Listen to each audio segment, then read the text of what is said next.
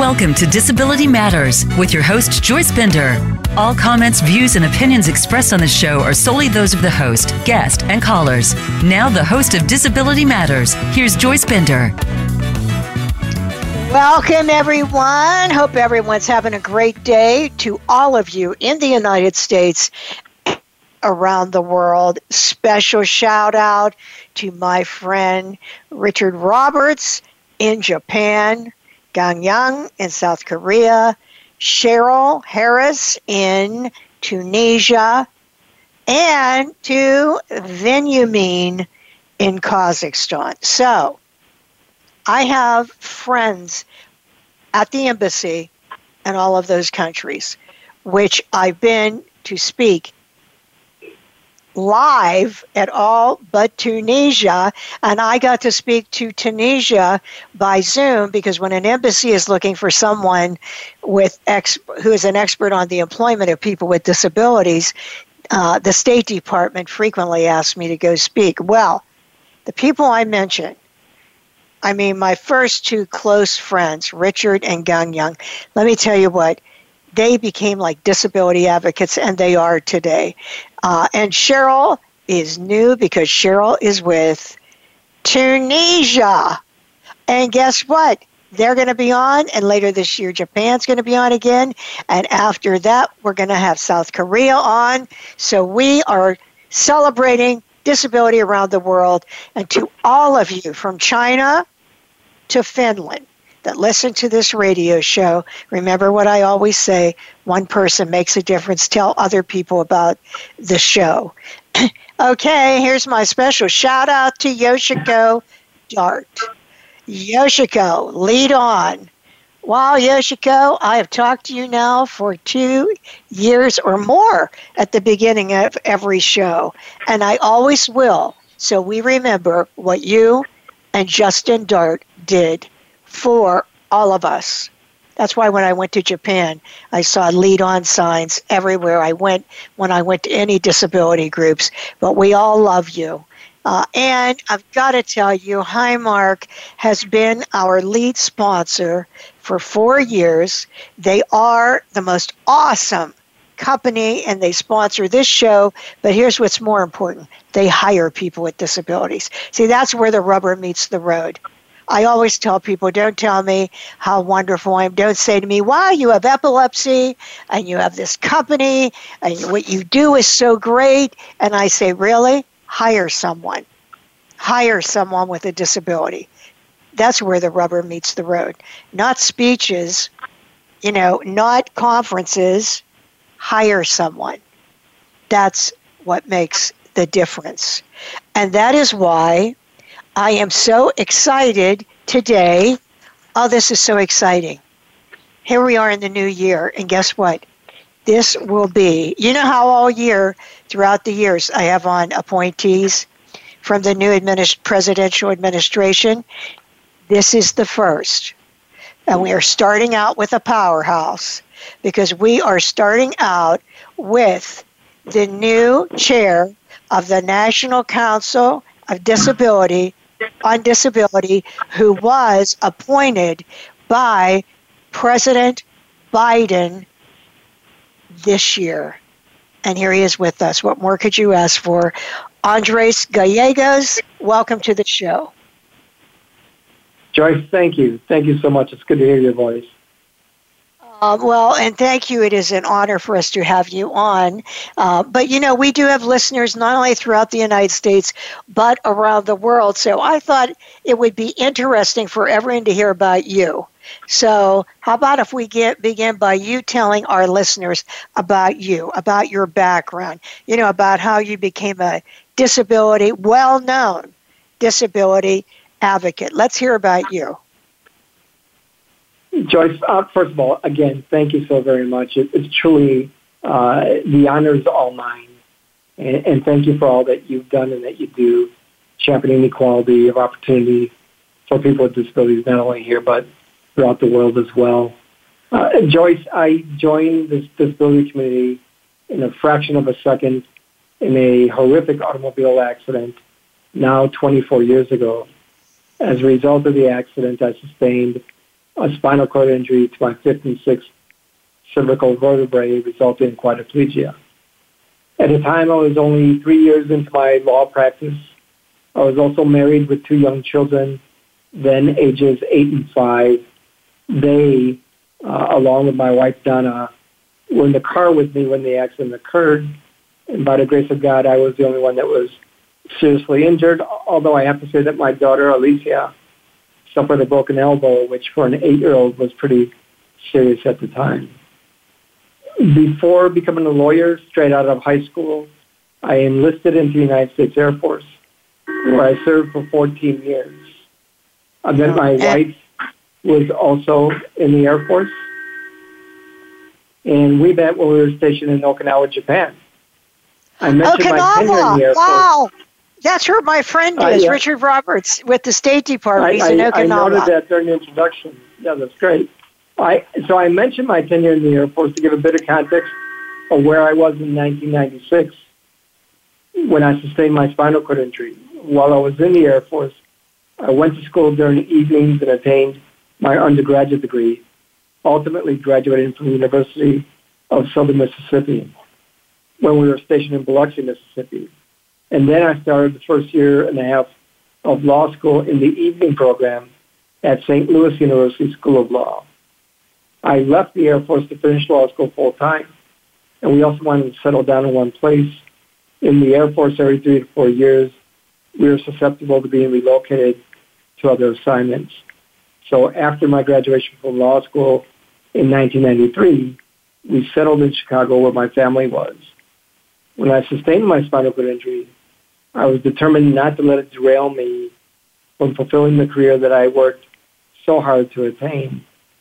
I spent nearly six months in the old Rehabilitation Institute of Chicago, and during that time I continued to work with some of my clients that were still learning this new me. And so at the time of the accident, I was an associate attorney focusing on corporate and international trade, trade law. And then over time that morphed into healthcare law and also disability rights law. Now that transition in disability rights law, it occurred over a number of years, about five to six years post-injury, as a result of experiences that I was having trying to obtain healthcare services, basic things like a physical examination, and not being able to obtain an eye care exam. For the first five, six years post-accident, when I went to see my doctor, even for annual physical examinations, I was seen while I remained in my wheelchair. And I was never weighed. And in one instance, my regular physician was out of town, and one of her partners filled in for her for an annual physical exam, which of course was done. I remained in my wheelchair. After she examined my upper body, she stepped back and said, I assume everything below the waist is fine. And with that, she left. Oh I my knew that just wasn't God! happening to me. I knew What year wasn't all of this? What year are we talking about? This was 1999, 2000. Oh, Well after the Americans with Disabilities Act, correct. that's so I I knew mean. it just wasn't happening to me, but I but I knew that I had the tools to do something about it. Similarly, Joyce, I I went down the street from my law firm in downtown Chicago, and I went to get an eye care uh, exam, trying to schedule one at an eye care center. I was told that if I couldn't independently transfer from my wheelchair onto the examination chair, which I can't, that I couldn't receive the examination. When the optometrist told me that, I naively said, okay, just let me know which of your other locations in the city I can go to to get the exam. And she told me that none of them would be able to accommodate me. So the beautiful thing about Chicago and all big cities is that all of the major leading national eye care providers have multiple locations throughout downtown. And each of them, I was told the same thing. Unless I Oh, could you know, I'm hearing this, transfer. and this sounds like it would be way pre before ADA. You you would think, but I could tell you stories that just happened months ago that would uh, just shock you. And, and so I couldn't get the examination. At in one location, they offered to do a manual examination, but the optometrist admitted that she hadn't done one for 20 years. So we ended up filing national class action lawsuits against each of them and prevailed in all of them, oh, resulting in those providers installing rolling devices underneath their examination chairs to allow the chairs to move so that we can position our wheelchairs in its place. And in the event that we can't uh, independently transfer onto the examination chairs, we also place the examination equipment on height adjustable portable stands that roll to us and all other equipment that are not on stands but that are on tables are required to be on height adjustable tables with sufficient knee and foot clearance to allow us to access the equipment comfortably.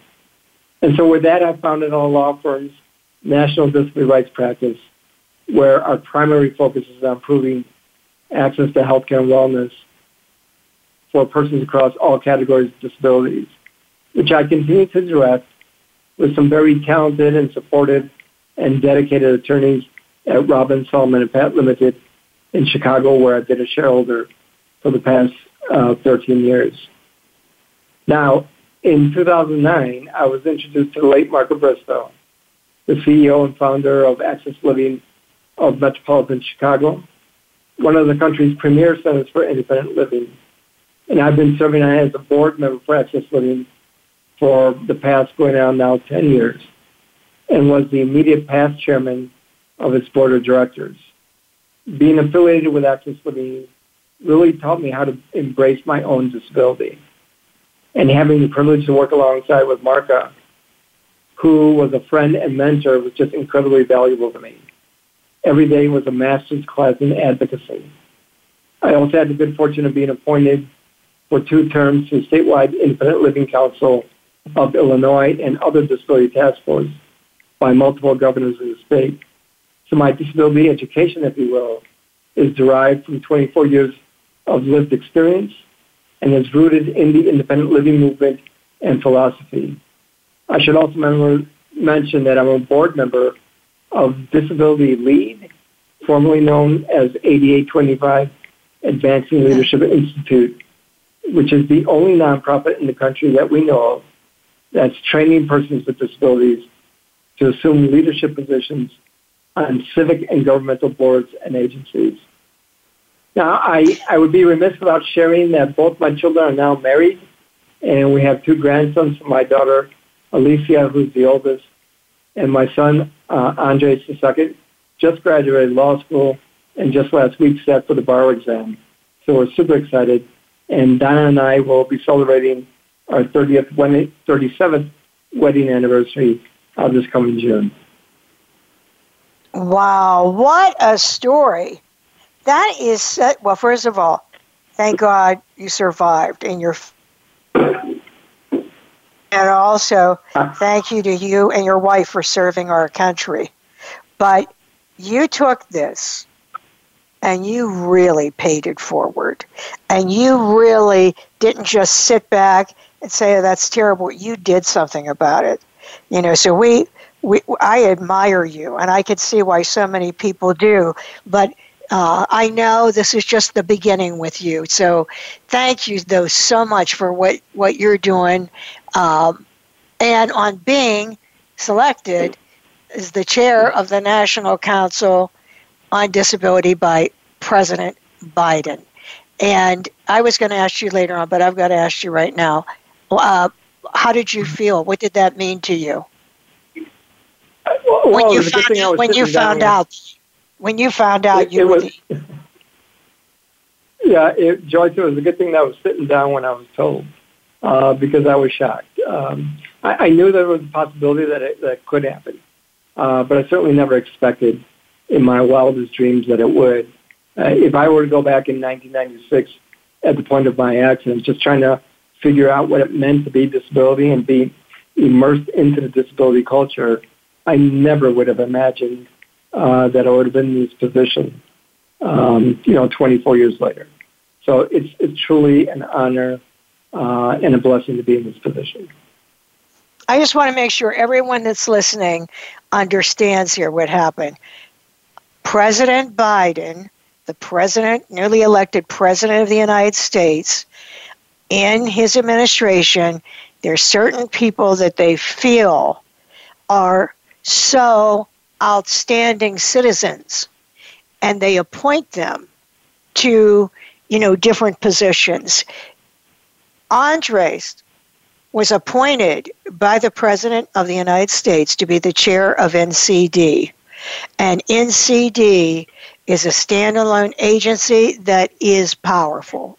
So that is truly a great honor that was bestowed upon him because now he is our voice to the president of people with disabilities. And how powerful is that? You know you talked a lot about ncd the national council on disability about mark and i'm going to talk about that later on. But um, for our listeners again could you tell them what is ncd so the National Council on Disability is an independent federal agency of the executive branch of government. Now, some people believe that we're a national disability advocacy organization, which we are not. We are, in fact, independent, bipartisan, a federal agency. We're charged with advising the president, his or her administration, Congress, and federal agencies on policy matters affecting persons with disabilities. It consists of a professional staff of 11 persons who are incredibly, incredibly talented and hardworking, led now by our executive director, uh, the smart and exceptionally talented Anne Sommers McIntosh, who used to be NCD's Director of Legislative Affairs for just over 10 years, and a nine-member council. Five members are appointed by the president, and the remaining four appointed by the majority and minority leaders of the House and Senate. Our council members are either persons with disabilities or have a connection to disability, either as a parent or sibling, or are recognized as strong disability advocates and leaders within their respective communities. Uh, we have our roots can be traced back to the Department of Education back in 1978 when we were created as a very small advisory council. We were transformed into an independent agency in 1984 and charged with reviewing all federal disability programs and policies. In 1986, uh, not a lot of people know this, but NCD recommended the enactment of an Americans with Disabilities Act and then drafted the first version of the bill introduced into the House and Senate in 1988. Uh, oh, I never knew that. Never knew that. Yeah. Any any discussion, Joyce, about the history of the Americans with Disabilities Act is not complete without a discussion of NCD's key role. Now, as one of the smallest independent federal agencies, by design, the Council does not conduct its work alone. The positions that we adopt and the advice that we formulate is directly influenced and shaped by the input that we receive from the diverse disability community directly and from a myriad of national disability advocacy and disability rights organizations. And through interagency collaboration, we formulate our policy recommendations based on that input so that, uh, as, and as required, we convene uh, stakeholders uh, and engage subject matter experts to assist in gathering and analyzing data and other relevant information. So we really draw upon the community to get the information that we need to form our policy recommendations. Wow. Yeah, so so that's very informative not just to all our listeners, but to me. So, what that means, as you were saying, you're not like AAPD, which I'm proud to serve as an officer on, with your fan, Maria Town. Uh, but in addition to that, in addition, and they are advocacy, policy advocacy, you are, in fact, making recommendations, whether it's legislative or policy, to the president. That's correct. That's correct. It's it's a it's a heavy responsibility, but again, we we draw upon AAPD and other national organizations uh, to to get input uh, as we formulate those policies. Well, feel free to call me when it comes to employment because you could probably, Absolutely. that is, of course, what I do uh, for a living, but you could probably tell how, uh, how I get so, uh, you know, outraged about how the heck could we have double the unemployment, you know, of people Right. without disabilities. Uh, it's it's so discriminatory, so terrible. So you probably, I can't imagine all of the uh, things that you will be doing and working on. But I did have one other question: How is this information presented to President Biden? Like, how how does he how does he receive this information? So our our policy advice is always captured in the four corners of our well research and investigative policy reports. Some of which we've had uh, in the past the privilege of hand delivering to the president or vice president. That being said, given that the actions of the president are obviously guided by his hand-picked advisors, practically speaking, we often rely on following up to those report releases through personal engagements with his close advisors and cabinet level leaders. Now, what, what's exciting to the community, and perhaps is not well known, is that we have, and I believe it's the first time, someone seated in the Domestic Policy Council in the White House that is there to represent disability policy interests. Uh, and that's Dr. Kimberly Knackstedt. And as new leaders are seated across the president's cabinet, we'll be endeavoring to make those personal contacts and consistently advise. So we we have entree not only uh, to the Domestic Policy Council, but we'll be speaking with the president's cabinet members as well as soon as they get appointed and in place. Wow. Yeah. Isn't that great about the having, uh, yes, that is the first time ever that we have had anyone on that uh, domestic policy council. And that is so encouraging because now between you and that group, we really have a voice. We really have a Mhm. voice. So, what do you? Uh, what What are going to be some of your key policy issues in 2021? What are you going to be working on? So, Joyce, given all that we've experienced for the past 12 plus months, uh, our abiding focus has to be on healthcare and the breadth of issues that are associated therewith. Uh, foremost, all things COVID and addressing the harsh lessons learned and that we're still learning from the pandemic, including efforts to prioritize the vaccination of people with intellectual and developmental disabilities, as well as other persons with disabilities that are at high risk for contracting the virus and for negative outcomes. We're going to be addressing accessibility to accessible health care, dental care, behavioral health, uh, addressing the social determinants of health contributing to the disparities in health and health outcomes, addressing implicit and explicit bias against persons with disabilities in healthcare, which has been exacerbated during the pandemic. The pandemic has unmasked an ugly and oftentimes deadly bias against persons with disabilities by healthcare professionals that we need to address. We're going to be advocating for dedicated funding for home and community-based services.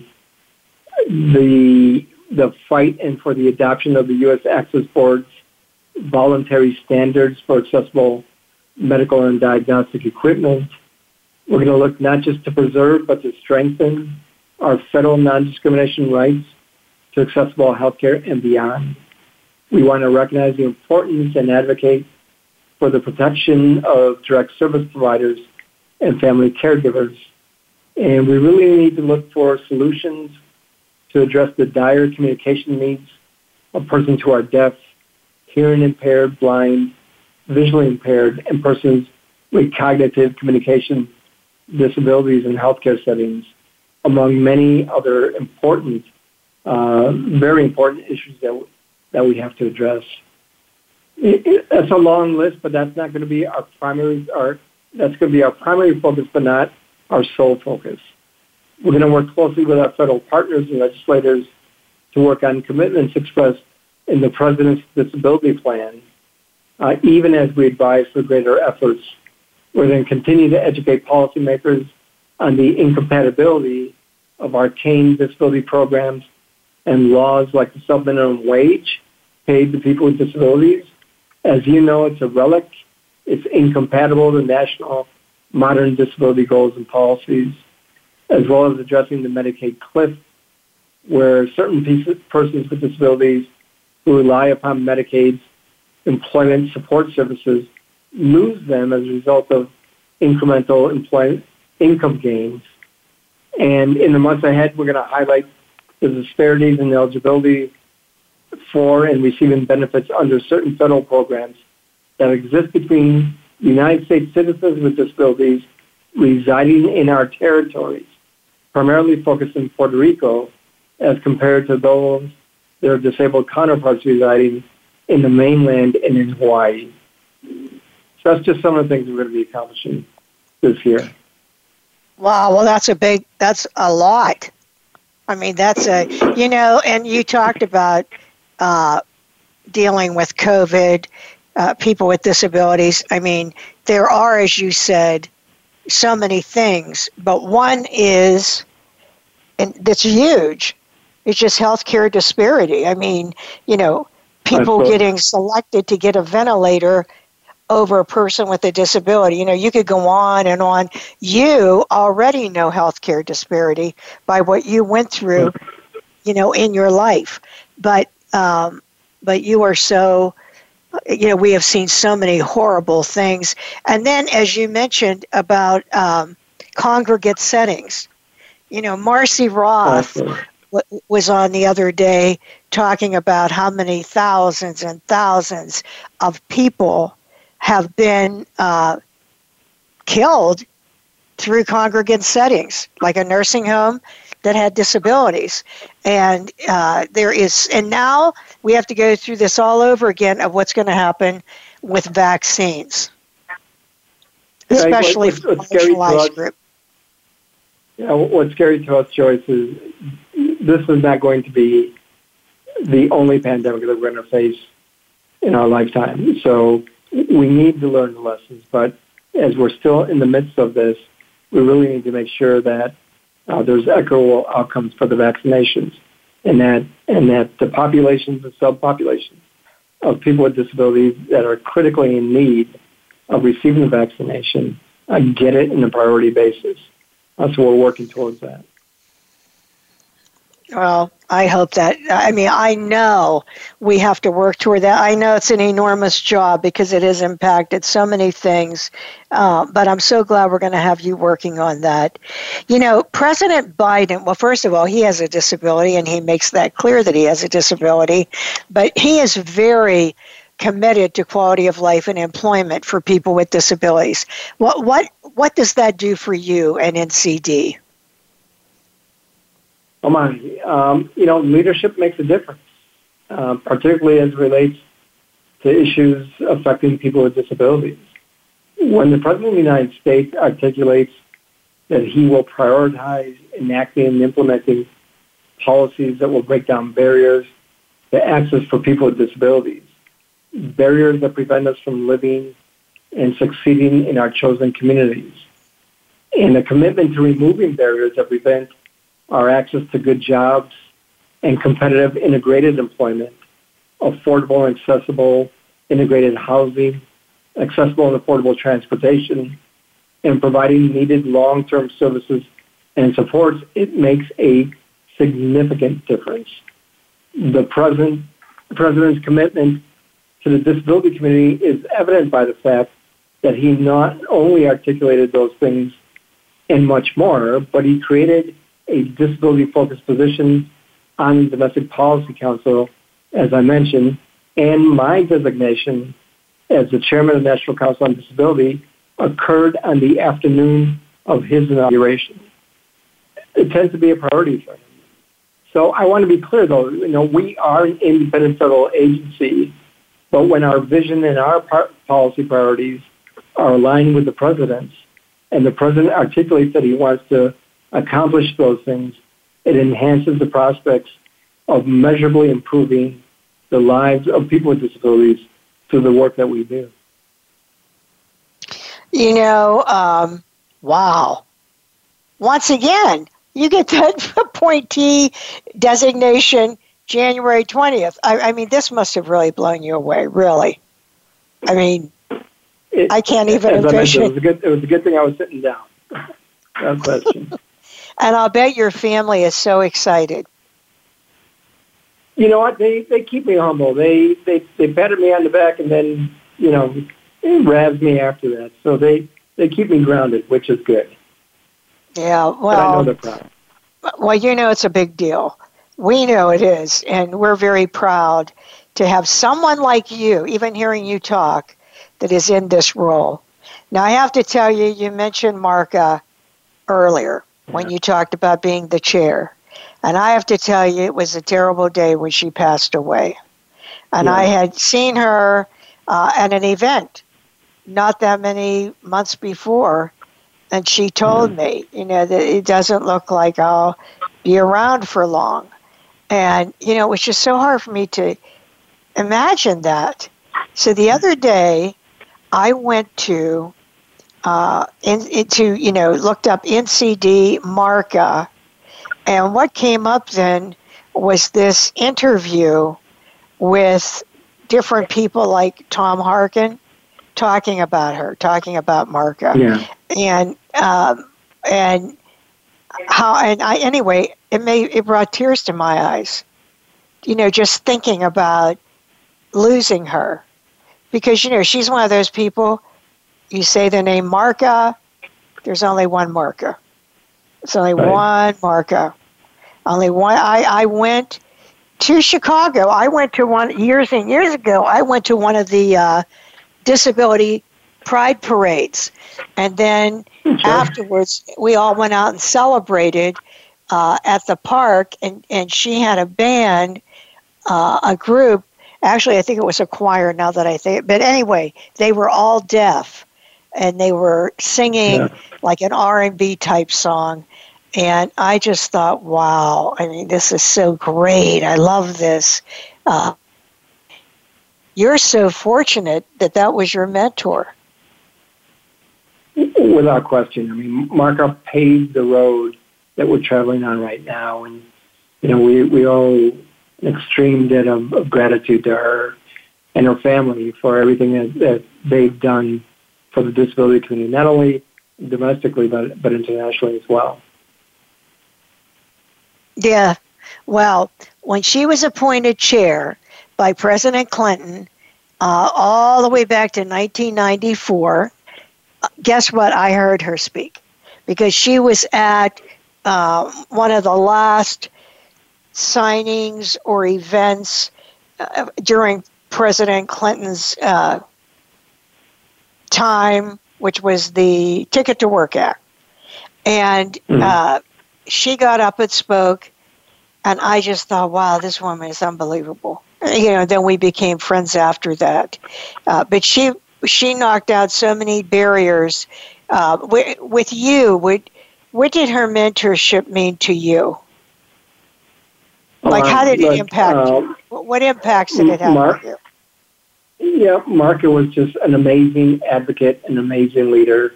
Uh, she was one of the most influential voices of the disability rights movement, not only uh, in the country but internationally as well.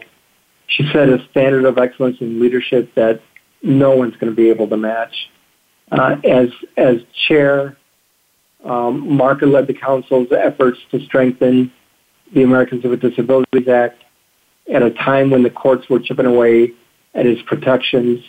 She led a concerted effort to change the perception of disability rights so that they are viewed in the same way as women's rights, children's rights, or racial minority rights. Disability rights are human rights, and the Americans with Disabilities Act is an articulation of the human rights of persons with disabilities in this country she recognized that the ADA was model legislation for countries throughout the world and pushed for an international human rights law to provide equality and justice for persons with disabilities abroad. Not only was she instrumental in having the United Nations adopt a convention on the rights of people with disabilities, she led the efforts for the United States to ratify it. That, unfortunately, has not yet happened. But certainly it was not as a result of a lack of effort or of a lack of leadership on behalf of Margaret. You know, she was determined not to have the council viewed simply as an agency that wrote pretty reports, but that its policy recommendations be respected and acted upon. Reports and rec- recommendations we make should be actionable. Yeah, I got to tell you that in, in the summer of 2019, the council had a meeting in Chicago at Access Living. It was during that time that Marca was undergoing chemotherapy, and not many people knew about that. As you know, she wow. was very private in her struggle mm-hmm. in, until the very end. Mm-hmm. I had wanted her to come speak to the council, and she thought she'd be able to, but we didn't know until that morning whether she could because she had uh, chemotherapy. But she did, and what she told us was to push to ensure the policy recommendations that we make are in fact actionable, and encouraged us not just to make those recommendations, but to advocate for them.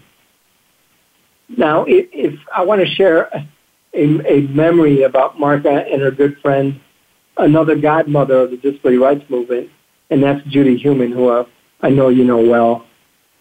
So back in 2017, when Congress was considering the skinny repeal of the Affordable Care Act, which would have cut and capped Medicaid, among other things, the disability community was activated in both Marca and Judy led demonstrations in D.C. and in the Capitol building, which ultimately led to their arrest. In 2018, while I was still chairman of the board of directors of Access Living, at our annual gala, we honored Judy with the Lead On Award. In my opening remarks, I recounted that event and warned the audience that at some point police may interrupt our gala because whenever Judy and Marca were together, inevitably police would show up.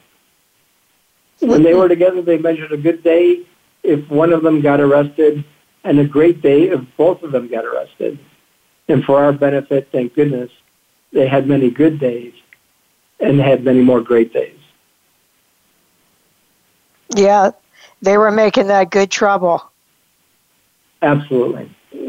They were making that good trouble. Yeah, I know uh, how close they both were uh, and how much she, I'm going to tell you how much Judy loves her and misses her.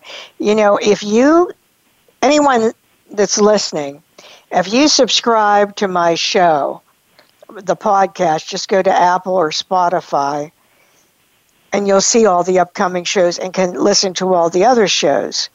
Or if you go to my website and you just go back last year, we replayed a show that with Marca from many years before that. And do you know of it keeps track of like top hits and sends it to me and you oh, cannot oh, sure. believe how many people listen to that show. Sure. Just to hear her talking. You know, hear her right. voice again. How about NCD? What how do you think she impacted NCD? Again, she she set the standard for all other chairs to follow, and it's just uh, it's it's a very very high standard. So, um, you know, as I mentioned, the issues that she confronted when she was there, she really helped protect uh, the cuts uh, into the Americans with Disabilities Act that was taking place through a number of judicial decisions, including Supreme Court decisions. So she really uh, positioned National Council on Disability to be an influential voice uh, for the disability community. Well, and now here we have another powerhouse with you, and I that's the beginning. It's just the beginning with you. So, um, what you you already are saying what you are going to focus on for 2021. But what do you believe is the most important impact you can have at NCD? You know, Joyce, I, I, you know, it's not the impact that, that I can have. It's the impact that we uh, collectively as a council, all 20 of us, uh, the talented professional staff and the equally talented and committed council members. Look, if we're able to accomplish and achieve the issues that I've identified as part of our agenda, we would have made remarkable improvements in the lives of persons with disabilities in the country. For example, if we're able to have people with disabilities in general designated as a medically underserved population, that opens up the possibility for federally financed research research into health issues affecting our community. In the United States, the federal government indicates regions or groups of need of priority access to certain healthcare resources by designating them as medically underserved populations. With that designation, federally funded resources are provided to designated underserved populations to address the shortage of health services or the shortage of physicians that are trained in addressing their needs. It also means federally funded research to address the health disparities, the significant health disparities that exist between persons who are disabled and their non-disabled counterparts. Part and parcel of that is the mandatory inclusion of disability cultural competent curriculum in medical schools and in professional schools of all branches of medicine so that early on in their professional healthcare careers, they receive education and training on the needs of people with disabilities. That exposure alone, if we're able to accomplish that, will make a significant difference in addressing the health disparities that exist between persons with disabilities and those without. You know, the we that need to accomplish that and the many more important things on our agenda includes the broader we. That includes your listeners, who upon learning of our initiatives can call their representatives and urge them to support the work that we're doing and the things that we're trying to, to achieve. I wanted to ask you, what you you are so amazing. I've like so enjoyed talking to you today, and you you have such passion, and that comes from somewhere. Well, who who is your role model? My so so the the passion really comes from my Chilean roots and my and my family. Um, I, I have many role models. I, when you look at in the disability community, you look at at Marca and you look at at Judy Heumann uh, and others. But look, I, I I I mean this with all sincerity. I'm just a placeholder, and so when I look at the staff at the National Council on Disability, uh, the support staff, uh, our accountants, our finance people, our HR people, uh, our public affairs support. Uh, they are the ones that make the council go, and they make my position just incredibly, incredibly easier as a result of that. And then when you look at these attorneys and the professional staff that we have, uh, they're just remarkable. And the chair of the National Council of Disability is is typically a three year term, and so they have a change of leadership quite often, and yet they continue. They are steadfast in what they do, and they're incredibly talented, incredibly dedicated. And so they inspire me, and they cause me to, to do uh, the best that I can possibly can do in, with the time that I have in this position. So I'm just so grateful to be working with them and, and to be in this position. I'm driven by my family. Uh, my wife gets me out of bed every single day. Uh, she she has never let me uh, feel sorry for myself uh, for for what happened during the accident, uh, and we haven't looked back in decades. And so uh, that my kids my grandkids, I have a, I have a lot a lot of lot of people rooting for me and pushing me along the way. So I'm not alone in this journey. You're not alone, but you are our leader, and you're a good one. You're you're. A, I know a lot about you, and I know that we are fortunate to have you as our leader. So, um, you know, when you had that accident, now, sadly, not everyone reacts the way you did. You know, you had this, um, you had this, it didn't stop you. You know, it didn't. It didn't change you as far as oh, I, I'm not going to be normal oh, poor me, I'm not going to make it.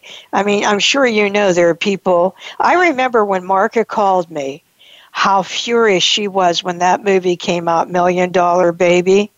I still oh, remember her calling me. Uh, because you know of of helping someone take their life. I remember her saying, "Do you know how many people I could call if I said to them, "How did you feel right after this?" they would say, "I didn't even want to be here," and that and that now they would die, no pun intended, if they weren't here. So so um, how about you? Like, look what you did you really paid it forward. You didn't let this stop you at all. What what do you attribute to that? You know, Joyce. I, again, at the time of the accident, I, I had two young kids that that were dependent upon me. Uh, I had my wife who who loved me and supported me, and I just knew I had to continue on for them. Um, but also, you know, I, I worked hard to get where I was at that point, and I wasn't going to let that go. You know, I had I had the benefit and the blessing of being in a profession where I didn't need to reinvent myself. After the accident, I only needed to reinvent how I did things. Uh, there were individuals in, in the Rehab Institute of Chicago with me that were doctors, and uh, and they also sustained uh, high spinal cord injuries like me, and they couldn't go back to operate, and so they opted to abandon medicine altogether. And how heartbreaking is that? That they couldn't go back and do what they were trained to do, what they invested so much of their life to learn and to perfect. Um, and, and, but they could, but they didn't do that because they perceived themselves as being unable to do that because they perceived themselves as being unwelcomed in that profession because there are so many, there's few people in wheelchairs you see in the healthcare profession. In the legal profession, I can't tell you how alone I felt in a room of 300 attorneys in a, in a continuing legal education conference right after my accident that I attended in the city. It was, I'll never forget this, it was conducted at the Drake Hotel, the beautiful Drake Historic Hotel in downtown Chicago to get to the conference room where the, conf- the continuing legal education symposium was being held, I had to enter through the back of the hotel, through a loading dock, pass through the kitchen, and up freight elevators to get into this room. And when I got into this room, I was placed in the back, and there were 300 attorneys in front of me. And when they passed by during breaks, the looks that I received, some were just looks of sadness in their eyes. Others, they looked away after they made eye contact with me uh, because I was the only one in a wheelchair. And for a number of years, I found myself in the same position, being one of very few or the only one in meetings within my profession where I was the only one in the wheelchair. Things have changed now thankfully, that there's more people, there's more attorneys in wheelchairs, there's more professionals in wheelchairs, and so it's not it's not as strange or uncommon as, as it used to be. Um, but it was when I was first injured. Wow, I mean, it's that ter- you know. I remember those days. Though friends of mine, that going up the freight elevator, going through a kitchen. Sure. I, you know, I I know, I know. I we, we've made a lot of progress, but we still have a very long way to go. Did you have a lot of friends that treated you differently after this, Andres? I, I did you? You know, I, I did, I did, uh, and and there were some people who I who I thought they were friends, but um, they they they took a different direction after my accident. And look, a- adversity it, it just it brings out the best or brings out the worst or brings out the true person. And, and so, and that's fine. Um, that's fine. It happens. Look, let me, let me tell you how much progress we've made over the years, over the 24 years. There has not been an expression of pity for me or expression of sadness until people learn that I'm an attorney. Then it's, oh my gosh, how did that happen? Is there a cure for that? Now everyone's accepting my disability. Okay? We've made progress, significant progress, Joyce. We have. Yeah, that good old is there. You don't know how many times people ask me that about my epilepsy. Did I think it would go away and I could stop taking medication? But uh, that's mm-hmm. just, you know, that's just, I don't know. Sometimes I say to myself, uh, Andres, and I, I, I'm sure you have wondered this too, but why do people look at a, you know, why, why do people with disabilities have this high unemployment? You know, why is there such stigma? You know, what is it about us that cause that? that I mean, not cause it, but that have to live with that. You know, it's really is sad, but it is changing. You are right that we have come a long way from when I started in this uh, Bender Consulting Services 26 years yeah. ago. But but we still have a ways to go. And the one big area is employment. So I know I have you. I mean, I understand. I agree with you about. You know what I'm. I told Judy. You know what I'm worried about with COVID. I'm worried about what will be like after for people with disabilities and employment. That's what I'm worried right. about. So right. you know, we'll hopefully you know we'll be able to handle that and bring light to anything that needs brought you know that we need to see uh, worked on. But anyway andres it was a pleasure having you on the show today. A pleasure. And i want to say we are all proud of you um, and all people with disabilities listening we or uh, without we all uh, wish you only the best in this very prestigious role you have. Joyce thank you so very much. Thank you for having me well, final question. What message do you have for our listeners? Joyce, again, again, I want to thank you, truly thank you for for having me on your program. You know, the the message for your listeners today is, is just this. In a fraction of a second, 24 years ago, I joined this beautiful, diverse disability community, a community that today is over 61 million people in the United States that's approximately 26% of the country's population and growing. So that's one in four persons in the country who report having a disability. If a disability has not affected you or your family yet, statistically, it may soon, as anyone can join this community at any time. And for 43 years, there's been this small, independent federal agency that has been a powerful voice for this community, the national voice of this community, speaking to the most influential leaders of this country to enact the much needed change so that we can have the quality of opportunity and full inclusion into every aspect of our society. 20 of the most talented and dedicated people of various races, age, gender, religion, nationalities, and political affiliation at the council all working together to improve the lives of people with disabilities. It's a privilege to serve as the chairman of the National Council of Disability and to lead those efforts for the benefit of our community.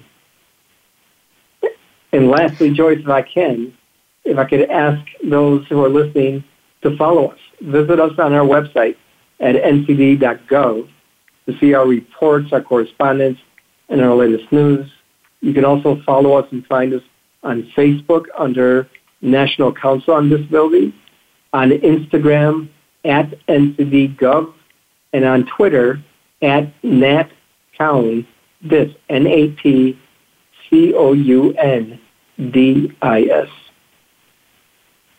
Well, we will do that. I want to say one other thing. If you're listening to the show and you're thinking, oh my goodness, I wish this other person had heard the show, you know what you've got to do? You've got to send them because it's on demand. They can hear it again, they can hear it at any time because this podcast will be there all the time. So much thank you to our listeners, and we end every show with a quote. And today it is from Senator Tom Harkin, who said, When people with disabilities look back on disability history, they will remember the civil rights fight of Marca Bristo. This is Joyce Bender, America's Voice, where disability matters at voiceamerica.com. I look forward to talking to you next week.